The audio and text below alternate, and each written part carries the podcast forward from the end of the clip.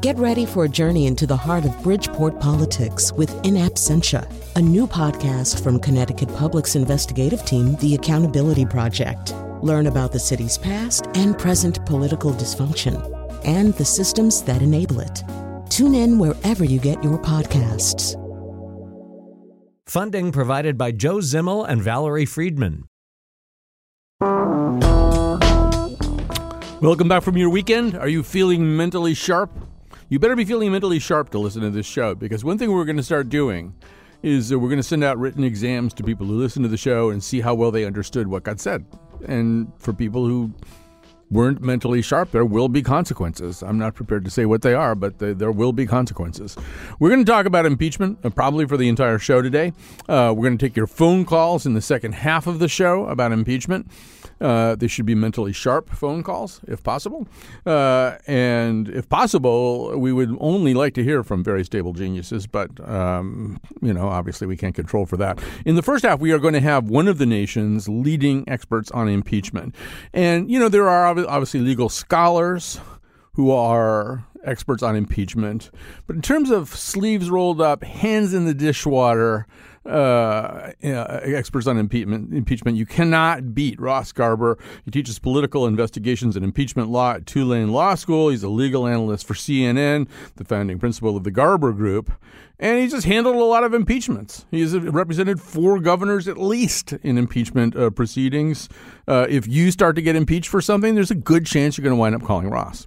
So uh, Ross, because he's a Connecticut guy at heart, uh, he's nice enough to join us here today. Uh, he's been on our show before. Welcome back, Ross Garber. It is good to be here, but nobody told me about the whole mentally sharp thing. Yeah, yeah. I agreed to be on. Yeah. Right. That's a little bit of bait and switch on our parts, and I'm sorry about that. So, um, one thing, maybe to, one, one place to begin, something that you've uh, uh, you've talked about uh, in the past is, you know, impeachments tend to, I think happen on at least two tracks. One of them is the track of the actual procedure taking place in Congress, the fact finding, the votes on uh, on resolutions, uh, the ultimate trial, and the other one is the one taking place in the public. And it's, I think, you would say, a mistake to forget that there's sort of a conversation going on among the principals of an impeachment that doesn't take place in hearing rooms. It takes place in the press or in various other public forums. Yeah, well, and and I'd, I'd add another track to that, which is the totally private, uh, you know, track of of impeachments where people are talking to each other. It's behind closed doors, and sometimes it never actually becomes public at all. So, sort of those three tracks. And and, and yes, I think the you know the it's the the public piece that actually does sometimes get forgotten uh, or at least not paid enough attention to, and it winds up being very important. One, because at heart, impeachments are largely political. They take place in a political environment. And, you know, politicians care about politics. They care about whether they're getting reelected. They care about the public's perception of things. And the public perception is also important, critical for a much more high minded reason, which is at, at bottom impeachments sort of undo or or upset the results of an election. And we take elections very seriously in this country. And you know before we upset the results of that election uh, the public really should be involved and should be sort of brought along in the process I mean, you know, one thing that ha- I see a lot in some of the rhetoric among people opposing this process right now is the word coup. And it always bothers me because it seems to me, Ross, that, you know, we have impeachment so we don't have a coup d'etat. In other words, you know, there has to be some way of removing a dysfunctioning uh, executive or judge, uh, but we don't want to have a coup d'etat. We want to have a codified process that's all spelled out and which, as you suggest, also needs to enjoy some kind of baseline of public support. Yeah, and, and and actually Ben Franklin, way back in the day, was very explicit about that. He said that's that's actually one of the main reasons to have an impeachment uh, process, because you know traditionally to get rid of a a ruler you didn't like, it would be sort of a you know a coup or a an assassination or something like that. And we have an impeachment process. I I think uh, the folks who are who want to call it a coup are using that as shorthand for a process that's kind of not as legitimate as it should be, or or not legitimate at all. Uh, you know, coup is kind of shorthand for for for that. I think. So, and, with, and it's yeah. you know, and Trump's using it to appeal to his base, obviously. Right, and I mean, yeah, I, I what they're saying, I just think it's an unfortunate choice of word because it's a word that does have some meaning. But I think what they're saying is, yes, there's a codified process, but they're not using it correctly. They're taking some kind of shortcuts or they're abusing it. Although, you know, the words that are actually there in the Constitution, uh, Ross, don't exactly. For example, I don't think there's anything in the Constitution that says that the House has to pass a resolution at any point. No, not at all. No, there there, there is uh, the past couple of classes uh, I've taught have been focused on, on you know these exact issues. I mean, there is very, very little in the actual Constitution about impeachment. You know, it says the House has the sole power to impeach, the Senate has the sole power to try. Uh, you know, in a Senate trial, the Chief Justice is the presiding officer. You need two thirds to convict. And there's not much else in there, and the Constitution doesn't talk about the House process for impeachment. I think what what what the reference is to is tradition and precedent and history. Right. Although that's kind of complicated too, because, for example, as I've repeatedly pointed out to people, everything you think you know about Watergate, John Dean talking about the cancer on the presidency, or the discover, discovery of the secret White House taping system, all of that, all of those revelations preceded the resolution to impeach. The seven the seven senators select committee, the Sam Ervin committee, uncovered all that stuff before there was a resolution to impeach. I mean, it kind of stands to reason that some fact finding should precede the the resolution to impeach. Otherwise, you don't know what you're impeaching on. Yeah, well, I mean, the the yeah that that that makes sense, and, and people point out that in the in the Clinton situation, and, and remember these things are ridiculously rare in American history, ridiculously rare. So we don't have that much to go on, that much experience. And people point out in, in Clinton there was a whole Starr investigation that preceded any sort of impeachment effort. Um, the uh, I think the the point the president's lawyers are trying sort of to make, although I, I honestly think not very well, uh, is that in the past, before there were actual articles of impeachment voted on, there was a an impeachment inquiry authorized by the full House, and then there was a a process before a committee where the president's lawyers were allowed certain rights. They were allowed to be there for questioning of witnesses. They were allowed you know, even though all that stuff, as you pointed out, happened in Watergate before the formation of an impeachment committee, once the Judiciary Committee was authorized to do an impeachment inquiry, they actually did hold lots of hearings, mm-hmm. lots of witnesses. The president's lawyers were there. They got to cross-examine them, all of that stuff. And so once once that's done, then historically the president's lawyers have been afforded rights and I think the you know, Trump's lawyers are saying, well, wait a minute, you know, that doesn't seem to be happening, and there doesn't really seem to be a plan for that to happen here. Right. Um, on the other hand, so let's just talk a little bit about sort of who who got game. Um, you know, I know from knowing you all these years that if I were being impeached as governor of something or whatever, that when I hired you, which I would absolutely do, um, you would say, okay, you have to stop talking don't talk anymore. And you have to get the other people who are relevant to this case to stop making unscripted statements to the press. All of this kind of has to be uh, vetted in a particular way. The public message is very important here. And we're still, if people go off half cocked at press conferences, they can create other opportunities uh, for formal procedures pursuing some of this, some of the new information that you create by making statements. I, I assume I'm correct about all this, that that's the kind of discipline you would want to impose on me and my cronies and confederates and appointees. Yeah, and it may be that you can't completely stop talking because you know Governor McEnroe is still a politician and maybe he wants to get reelected or elected to some other office. So maybe you can't completely stop talking, um, but you got to be really, really careful about it. And if you're going to talk, you've got to make sure that you do it in the right way. And these days, you can avoid, politicians are very successful at avoiding talking about stuff they don't want to talk about, especially when there's an investigation going on. I mean, how many times have we heard, well, there's an investigation happening, so it would not be appropriate for me to comment. the press is it has become used to that and tolerant of it, and that that actually works a lot.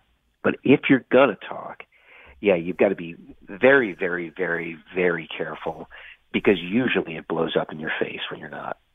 And I would see, assume also that if I hired you, Ross, and it turned out that I had another lawyer who was representing me in other kinds of matters, who was very fond of going on television and saying all kinds of things and occasionally contradicting himself uh, on some of the facts relevant to this case within the same interview, uh, who, who himself, he himself, seemed to be materially involved in some uh, of the pressing questions relevant to my impeachment, you would ask me to discontinue my association with said counsel?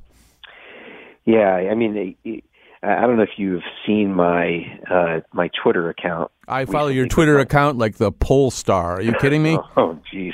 My but my head is sort of exploding over the whole Rudy thing um, for a couple of reasons. One is that uh, one of the other things I, I I do when I advise public officials is that they really have to distinguish between their official people and objectives and their personal people and objectives and everybody needs to know who's who. So in other words if you're if you are white house counsel or representing the the the president uh, in his official capacity that is one thing and uh, and you've got to be focused on sort of the official side of things. If you are the president's personal lawyer that's okay.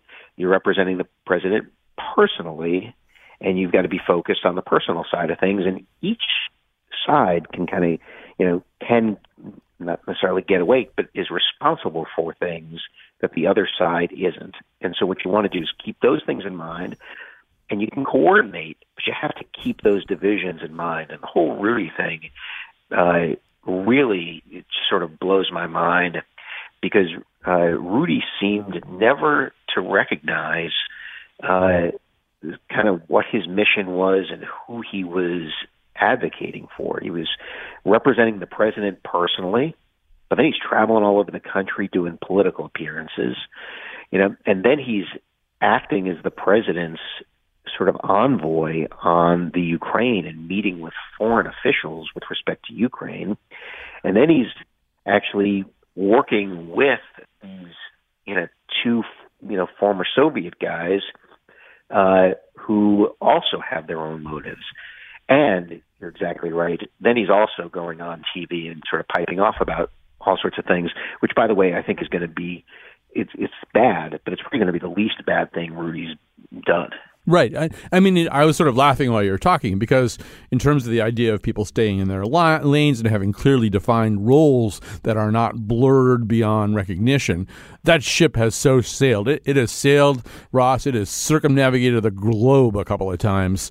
Uh, I mean, uh, you have Gordon Sondland, the uh, envoy to the European Commission. This is not a member of the deep state. This is a guy who's recently appointed. He's a businessman, Republican supporter.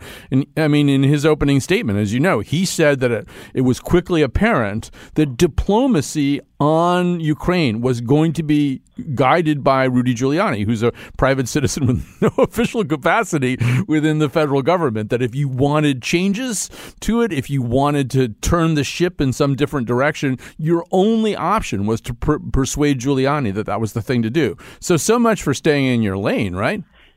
Yeah, well, and and and kind of the staying in your lane thing makes it sound bureaucratic, but this is exactly the reason why uh, there have to be those kind of recognitions of of division, and so it's you know it, it's shocking that Rudy was allowed to do this. It's it's shocking that Rudy did it first of all, and then it's also shocking that Rudy was allowed to do it. That there was nobody around you know Trump, and you know let's put Trump aside and what he was thinking. You know, put that aside for a second. There's no one around him to say, uh, "Hey, Mr. President, sir, we can't do that." Rudy is a private citizen. He represents you personally. He also may represent other people. He may also have other business in in Ukraine. We can't have him organizing, arranging foreign policy. It's it's fundamentally inappropriate and potentially unlawful, but sure inappropriate. so that this went on is is just astounding. It, now let's sort of look at the other side for a second because it, it's pretty clear that from Pelosi on down, there's a sense that the smart thing to do is to tightly confine this impeachment inquiry to the Ukraine matters. That that's the way that you keep it a straightforward narrative that the public can comprehend, and you don't wander off and get lost in the woods. One of the things, though, though, that I feel like might burst the containment shell of Ukraine is Rudy Giuliani, because as we know, I mean, as they start to detect this pattern, Rudy has some business interests. Diplomacy is altered to favor those business interests. Diplomats are removed from their jobs if they seem to oppose some of the monetary pursuits of Rudy and his friends. If they see that pattern cropping up in other places, starting probably with Turkey, it may be kind of hard actually to confine the the whole inquiry to Ukraine, even if that was your starting idea. Yeah, well, Pelosi is in a is in a tough spot. I'm, in fact, I'm not sure who I'd least rather be, Trump or Pelosi, right now. I think Pelosi is in a very very tough spot. Um, because put it, putting aside messaging or all of that, she's now engaged in this process, uh, which at least so far, hasn't really moved the president's numbers, uh, which polls have shown that while people support it and oppose it, it doesn't really drive people's votes. And now she's coming up on an election cycle, and she saw what happened to Newt Gingrich during the the Clinton impeachment cycle, where he lost seats in the House and, and ultimately lost his his speakership uh, because of that.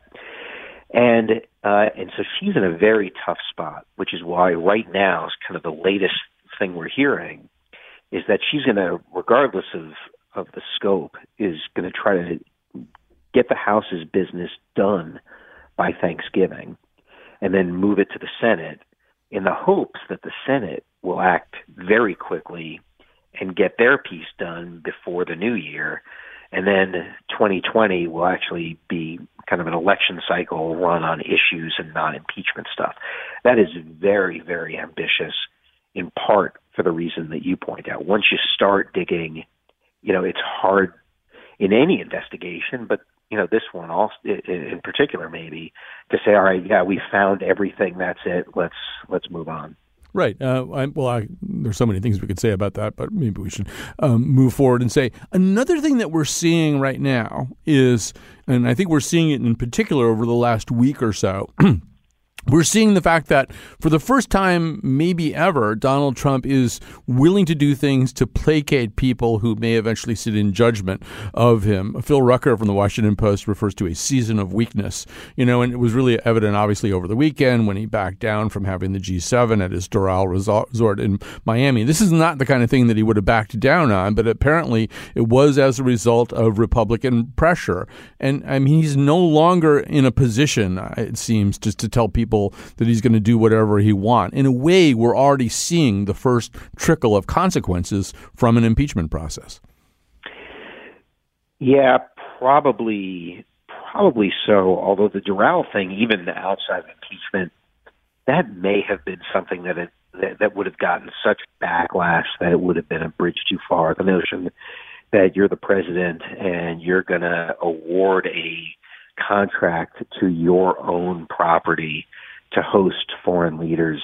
That that may have have still blown up. I I don't know if this is the beginning or not the beginning.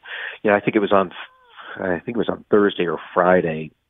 Uh, he went after uh, Senator Lindsey Graham uh, pretty hard on Senator Graham's criticism of the president's uh, Syria policy.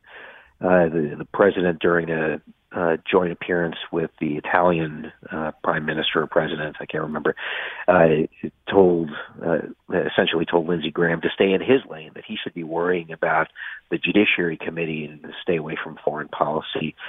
So I, I'm not sure it's the beginning or the or not the beginning, because one thing Trump has actually been good at and is critically important in an impeachment um, is to uh, nurture your base and Trump has been very, very, very good at that. And so I think if if Trump sees the, uh, you know, the, the, a, a potential risk with senators, but a reward from his base, I think he'll still uh, honor his base. In a way, it almost seems, and I'd love for you to comment about this, as though Trump would be better served if he were the only person from his inner circle who ever spoke about it. He, at least, is very good, as you say, at persuading his base, uh, at holding on to his base. Uh, but with this lack of discipline, well, we have, I mean, really the most undisciplined person lately seems to be Chief of Staff Mulvaney. Let's hear the latest out of him. Everybody thinks that that's what you said, and you didn't. You said right there, right. three points, not two. Well, and a couple of different things. You again said just a few seconds ago that I said there was a quid pro quo. Never use that language because there there is not a quid pro quo. You, you were asked by Jonathan Karl. Is that you described a quid pro quo, and you said that happens all the well, time. And, and, and, reporters will use their language all the time. So my language never said quid pro quo. But let's get to the, the, the heart of the matter. Go back and look at that list of three things. What was I talking about? Things that it was legitimate for the president to do. Number one, it is legitimate for the president to want to uh, to know what's going on with the ongoing investigation into the server. Everybody acknowledges that. At least I think most normal people do. It's completely legitimate to ask about that. Number two, it's legitimate to tie the aid to corruption. It's legitimate to tie the aid to foreign aid from other countries. That's what I was talking about with the three. Can I see how people took that the wrong way? Absolutely. But I never said there was a quid pro quo because there isn't. Again, Chris. I mean, this is kind of his third version uh, of what his position is. And Ross, I feel like if there were a war room where everybody sat down every day and kind of made sure they were all on the same page, you wouldn't have these wildly divergent accounts getting out into the press.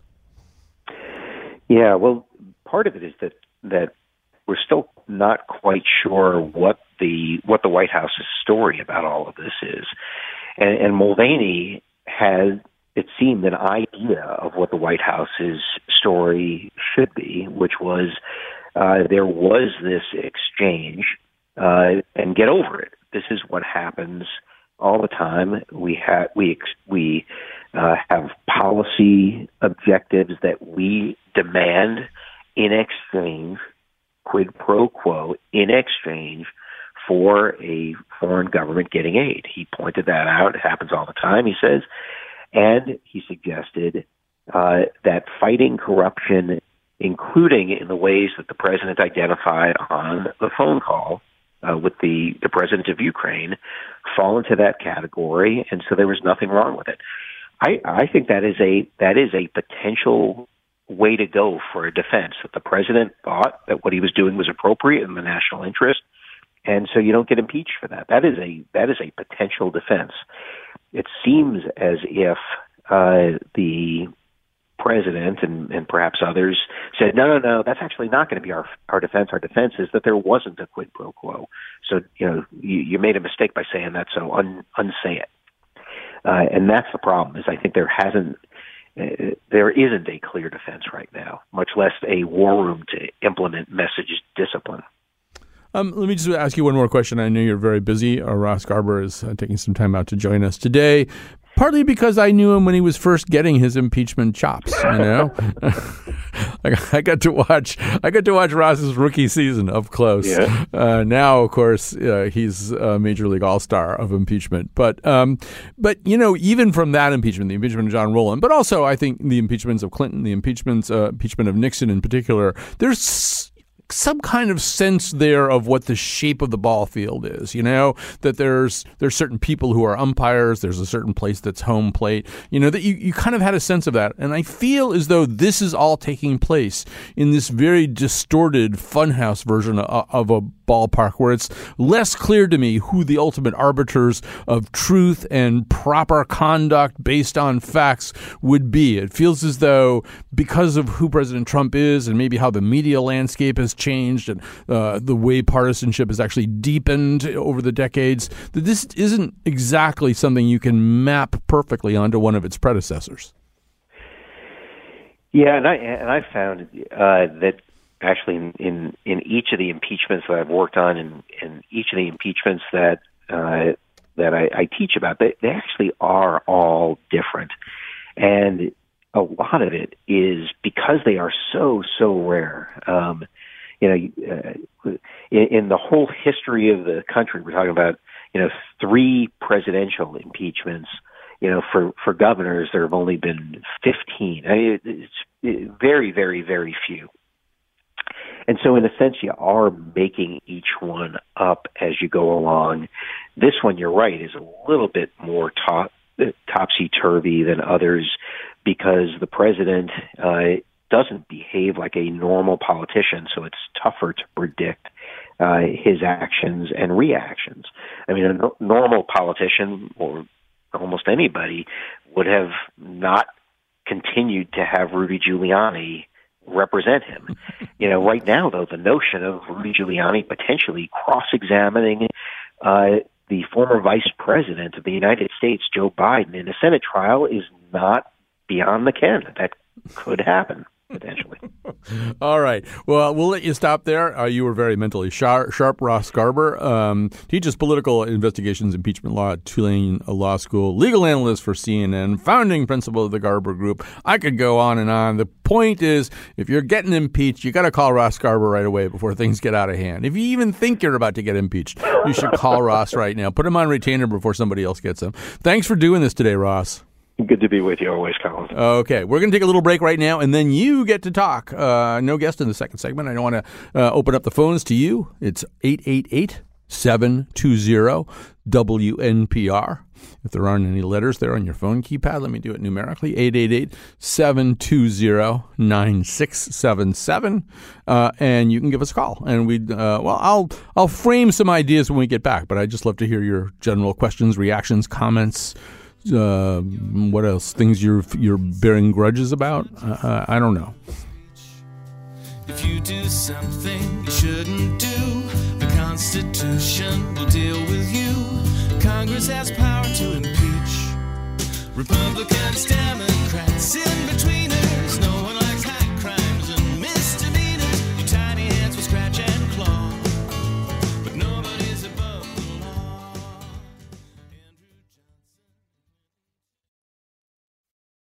All right, we're going to take calls the rest of the way here. Um, that was a good impeachment song, by the way, Wolfie. That was great. Uh, it's amazing how many impeachment songs there have turned out to be. Yes, uh, but Chion Wolf is the person who picks out all that great music. Um, yeah, we're going to let you call in at 888 720 WNPR. That's 888 720 9677. Alex has already called in. So, uh, and by the way, Betsy Kaplan is manning the phones right now. You get to talk to Betsy Kaplan, but only briefly. Don't bring up your own life crises or health problems with her. She's very busy. She has to get these calls up on the board. Here's Alex from Wethersfield. Hi, Alex. Hey, Colin. How are you? Fine. Thanks for taking my call. Yeah. Uh, just wanted to take issue with something that Ross Garber just said, which is that Nancy Pelosi should be, um, or she feels like she's going to have to fast track um, the impeachment proceedings to wrap it up by Thanksgiving. I think that would be a huge mistake for the Democrats and for the, the concerned Republicans. Um, there is a lot more beyond the uh, tip of the iceberg in Ukraine and the Biden issue um, that uh, lots of other grounds for impeachment. Um, including high crimes, bribery, treason, um, all of the stuff that that uh, Trump has been doing to um, basically cripple our uh, country's ability to challenge Russian intrusion into our electoral system, um, and the fact that he's trusting Putin more than he's trusting uh, our intelligence establishment.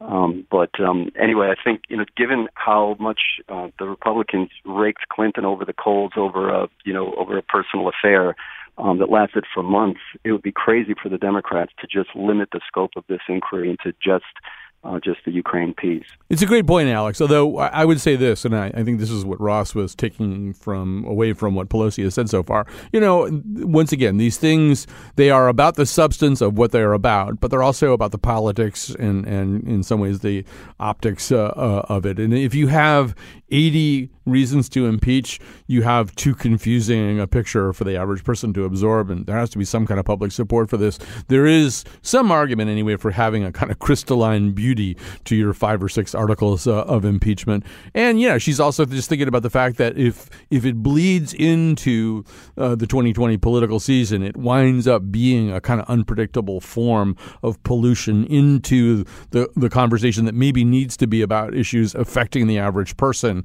You know that ultimately all all the things like climate change uh, and healthcare uh, and policing and gun control and stuff, all the stuff that should be the substance of the campaign, wind up winds up getting drowned out by the white noise of impeachment. I I I, I agree that I don't think she's going to meet these deadlines. I don't think they're meetable, but I can understand why she has them.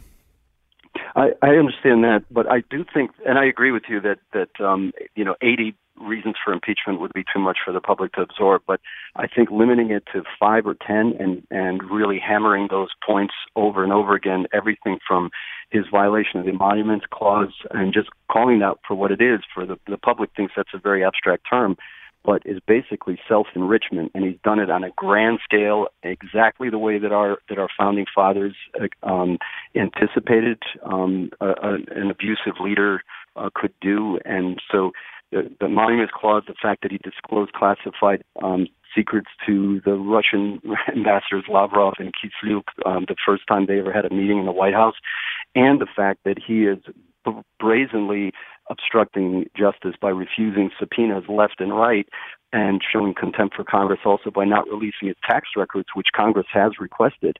And so we have no way of knowing how much money has been laundered through um, from the Russians through Deutsche Bank into all of his hotels and casinos. Um, and these are all issues that the public has every right to understand and to and to grapple with. And I think there's a there's a real you know national interest in getting to the bottom of all of the swamp that he has he has generated. Uh, first of all, you make a lot of great points, Alex, and thank you for calling. And you've really done your homework on this one. Um, I'll say a little bit more about what he said, but I want to give out the number again. We've got lots of open lines available for you if you want them. Uh, you could be asking a question. I'm not Ross Garber. I may I can't guarantee I can answer it, but I, have done a lot of my homework too. Uh, or you may want to make a comment, or I mean, maybe I mean, I'm still interested in hearing from people who really object to the impeachment inquiry too. I think it's an interesting. and we don't hear from that them as much on public radio. So if you're that person, anyway, the number is 888-720 WNPR 888-720-9677. I'll just say this as the way that I understand the way that Pelosi and everybody who's following Pelosi's lead right now uh, is framing this impeachment inquiry. Some of the stuff that Alex talked about, although it's very interesting stuff, and he's right, a lot of it is the swamp that needs to be drained. I don't think you're going to see, for example, questions about Trump passing secrets or classified material along to uh, Russian officials. I don't think you'll see stuff material to this impeachment inquiry about him not producing his tax records. I mean, that may come up in other cases, particularly with, with in front of the Southern District of New York. Um, but I don't think that those are. I think what they're going to do is stay with the Ukraine part of this and then explore, you know, anything that is directly connected to the Ukraine part of this. I mean, one thing to remember here too is another part of this is that the special counsel laws were somewhat modified post um, uh, Whitewater, uh, because I think nobody uh, from any side wants to see a probe like this just sprawl all over the place.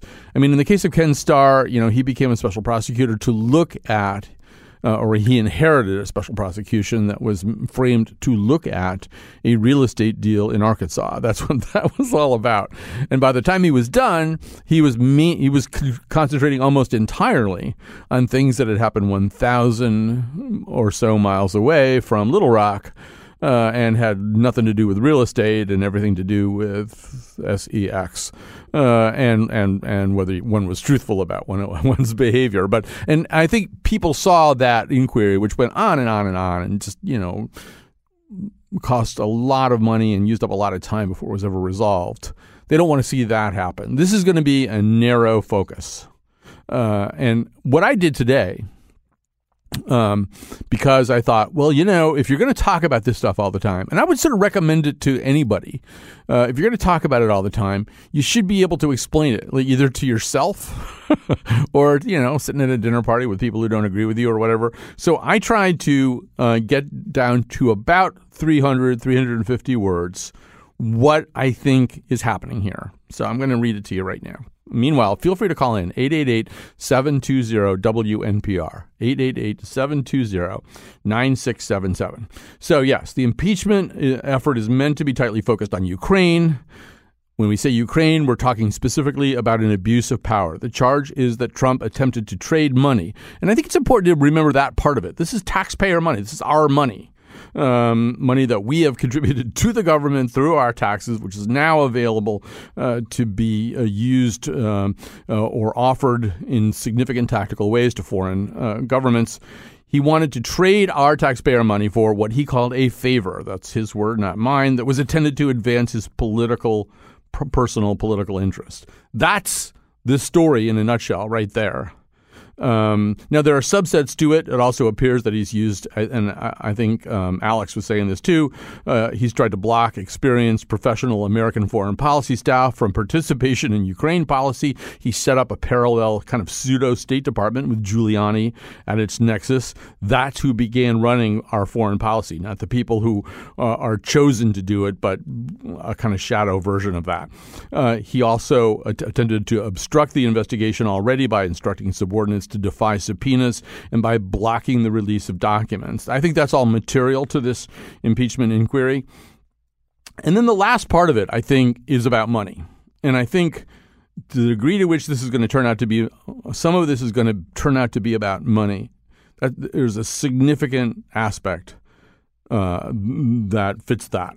So the current round of fact finding will tell us more about whether Trump, in setting up that kind of boiler room foreign policy shop, was also trying to further the financial interests of Giuliani, those two cronies, anybody else who were involved. The two I'm talking about the two guys who've, already been indicted. It seems possible, based on what is already based on what's already known, that the normal protocols of foreign policy were ditched so that certain people could make money. Uh, I think this may absolutely turn out to be about money.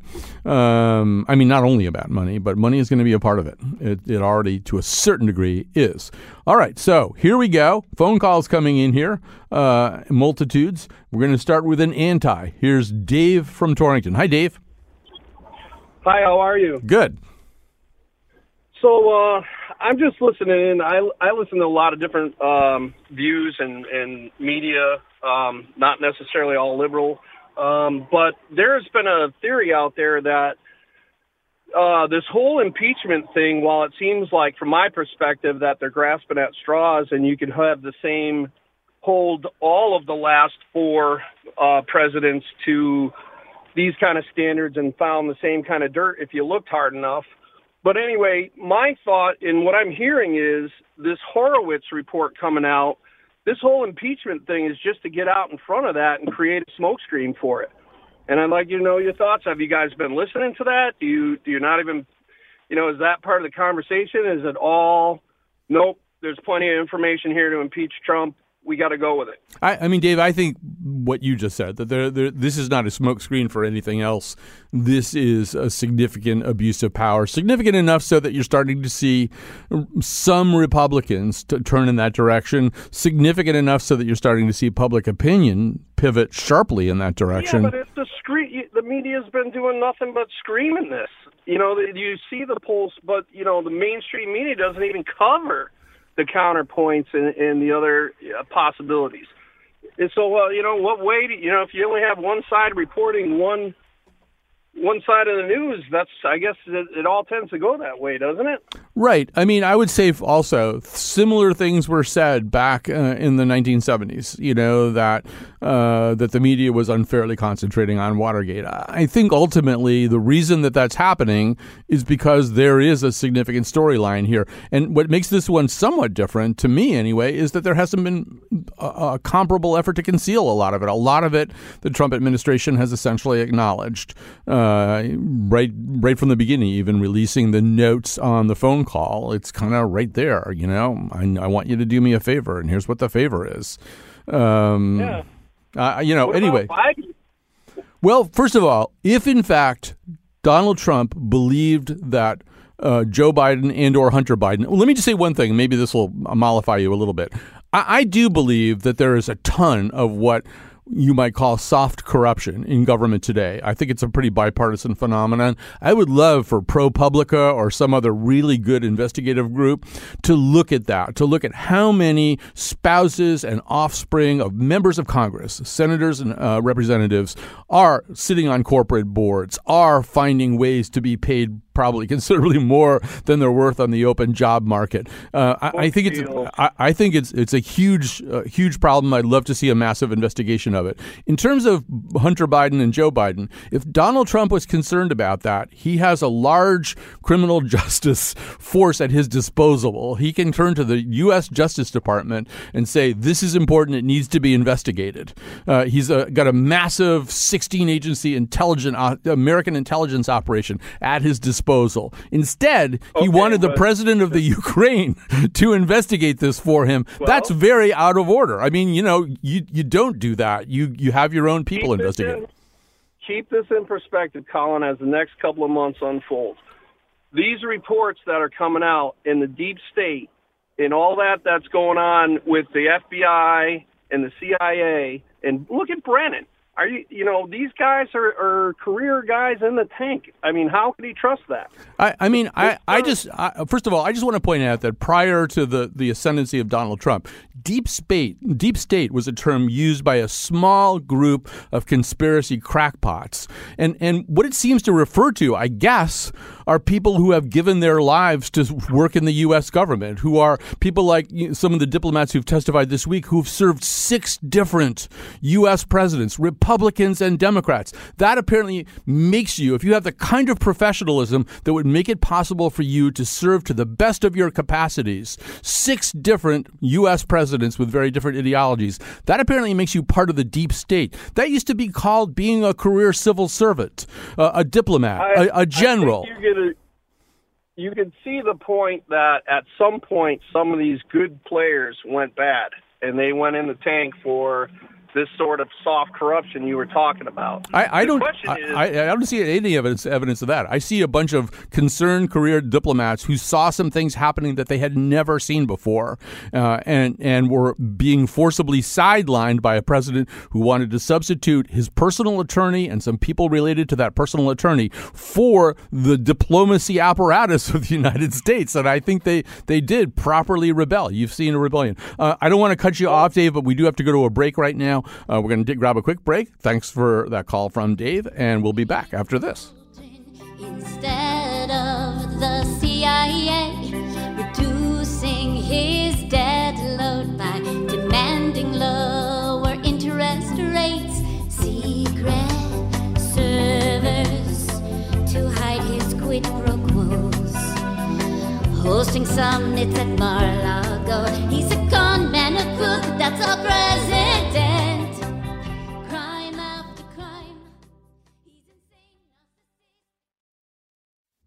All right, we're back. Uh, and yes, we have a lot of phone calls, more than I can ever possibly ever get to. Um, but uh, let's start with uh, Tony. I want to. I'm going to try to keep take mostly the calls that are focused on what we're talking about today. There are a lot of people who have some interesting comments, want to go off in other directions.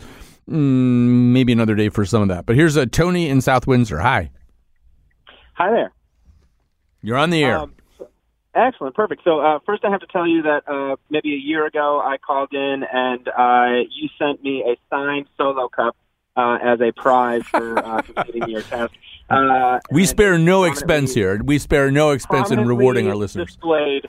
Uh, so I appreciate that very much, and my kids enjoyed the little rubber duckies. So thanks. Okay. Um, that being that being said, um, so my concern is what happens after the impeachment process is over. So uh, let's say he gets impeached or doesn't get impeached. Like, how do the respective parties respond? Um, you know, I guess I'm more concerned with if he does get impeached because, you know, why not?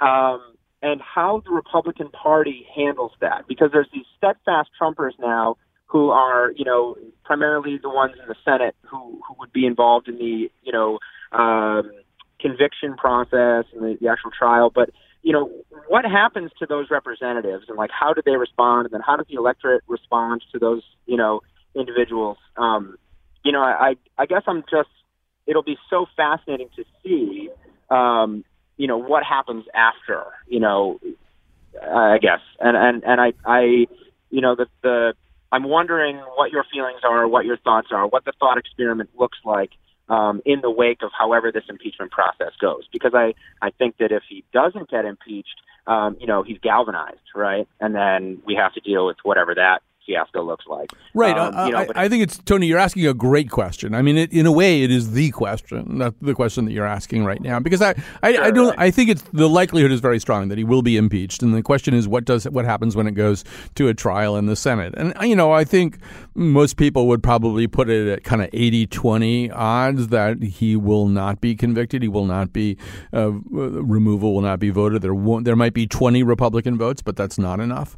Um, so. Uh, I mean, even if there were that many, and as you say, there are an awful lot of people who are pretty dug in there. It would be hard for them to do it. But I think one thing that you are seeing, I think, is people kind of trial ballooning this stuff. Some of it in pretty obvious ways. I mean, Lindsey Graham, who has been, you know, uh, a pretty loyal follower of Trump and a good soldier uh, up to just a few weeks ago, uh, so much so that you sort of wondered, like, what kind of hold does he have over Lindsey Graham? He can get him to do anything.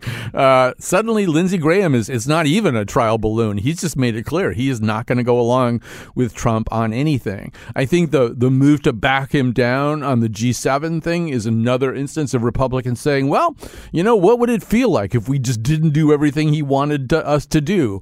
Uh, yeah. And, and so I, I, you know, I don't think it's, I don't think it's a 100% chance that he won't be convicted in the Senate. Uh, I, I think it's a better chance than, uh, than zero.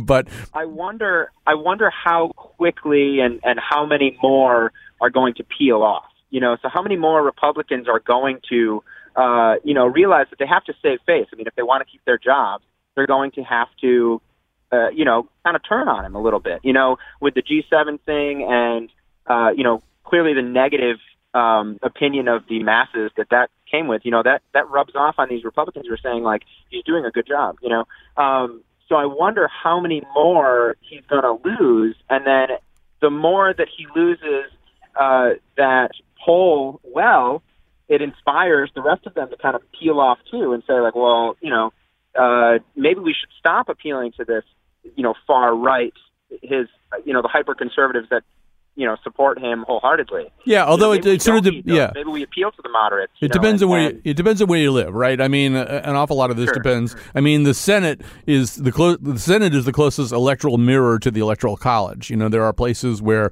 you can be a U.S. senator, you're not re- representing that many people, and they may have pretty hardened views. But you've also perfectly described what what impeachment is. I, I think I, I'm always amazed when anything in the Constitution turns out right or turns out to work pretty well. I mean, it's 55 white guys meeting in secret and day drinking while they're making a document that we all have to live by now. But I mean, you know, I think that that's exactly what they thought. They thought that we'll create a process where the electoral issues, the worries about reelection of members of the House and then members of the Senate will drive them ideally to do the right thing about a complicated question like removal removal of an executive. You've described it perfectly. Now, I don't know exactly how that works out now, how it plays out in this environment because unfortunately the 55 white guys who were day drinking gave the Senate gave small groups of rural voters in tiny little states way too much power over the process, both through the U.S. Senate and the Electoral College. What can we do? Can I take another call? Do you think? What do you What do you think, Betsy Kaplan? One more call. One more call, and it's going to be Janine. Okay, okay. Janine, you're going to get the last word today, but we only have about a minute, so. I think the Trump presidency proves that what we should focus on is the Midas greed that he's brought to the Oval Office. And this should have us look at any candidate before they go in and how much money they're earning. I'd like to mention Betty McCollum from Minnesota. I'm from Connecticut. But there's a woman I so admire, and she certainly isn't trying to make money. She is serving her public. And I'd love, there must be many people, representatives and Senate, oh, I don't know about the Senate, but representatives who are doing humble, wonderful work. Love to know about those people. I think Anybody's- that's yeah. Holding those people up for admiration would be a good lesson, uh, maybe a lesson that the nation needs to learn. I totally agree with you on this, Janine. I also think, as you're suggesting, we should sit these candidates down right at the beginning and say, you're not supposed to try to make money while you're president. After you're president, you can make tons of money. It's probably worth about a billion dollars. It's probably codifiable. I mean, uh, commodifiably about a billion dollar commodity. but that's after your presidency. Then you can do all this stuff. You can take money from all kinds of people. While you're president, no, sir. Just go do the job. Don't get paid by anybody except whatever your salary is. All right, that's all we have time for. Thanks to everybody who called in. Always happy to do something like this. I think it's one of the great uses of radio. And we will be back tomorrow and tomorrow and tomorrow. We'll be back every day this week. That's how the show works.